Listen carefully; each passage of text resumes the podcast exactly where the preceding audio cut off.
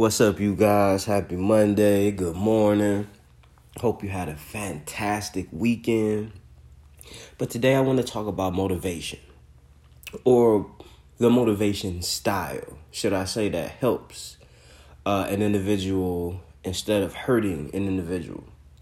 But it really frustrates me when you hear people try to motivate you to exercise and they use statements like, oh, you got to push past the pain, push through the pain. You know, there is no limit to what you can do. But that's a lie. That's literally the myth that keeps everyone in a perpetual state of bad choices and disappointing results. I mean, if a person doesn't understand what it means to push past the pain because they've never prepared their body for it, they don't know that. You know, when you train you know, a rookie exercise fanatic, right? That's what I like to call them. You know, they don't know how to determine the difference between the burning sensation that is what lets you know you're working a particular muscle from any other pain that they've experienced before. It's all a sensation to them.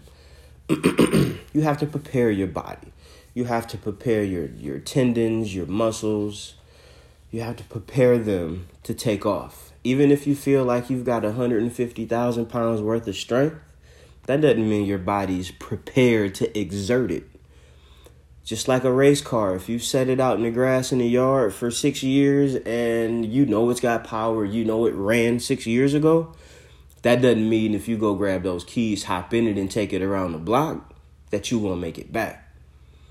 Because see, if you don't check it out and make sure everything's ready, you get down to the end of the street and you find out your brakes are rusted out.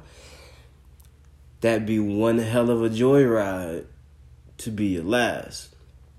All right, so think about your body the same way. It's a vessel, it's a vehicle, and it has to be prepared to exert its full potential. See, a lot of people think you know, fitness training, personal training, fitness consulting, whatever you want to label it as, most people think it's primarily about exercising. Oh, I need to get me a trainer so they can show me some great exercises so I can get a six pack, tone up, and trim out these abs. Fitness is so much less than that. So much more takes place.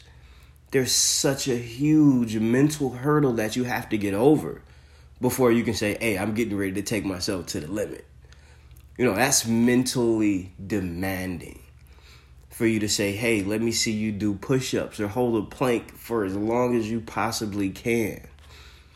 Mentally, most of us will check out, even the highest of athletes, you know, we'll check out and we'll stop well before our bodies actually give out because mentally we'll get bored or sidetracked or our body starts to fire off all of these signals that basically signify, hey, you need to stop because I ain't comfortable anymore.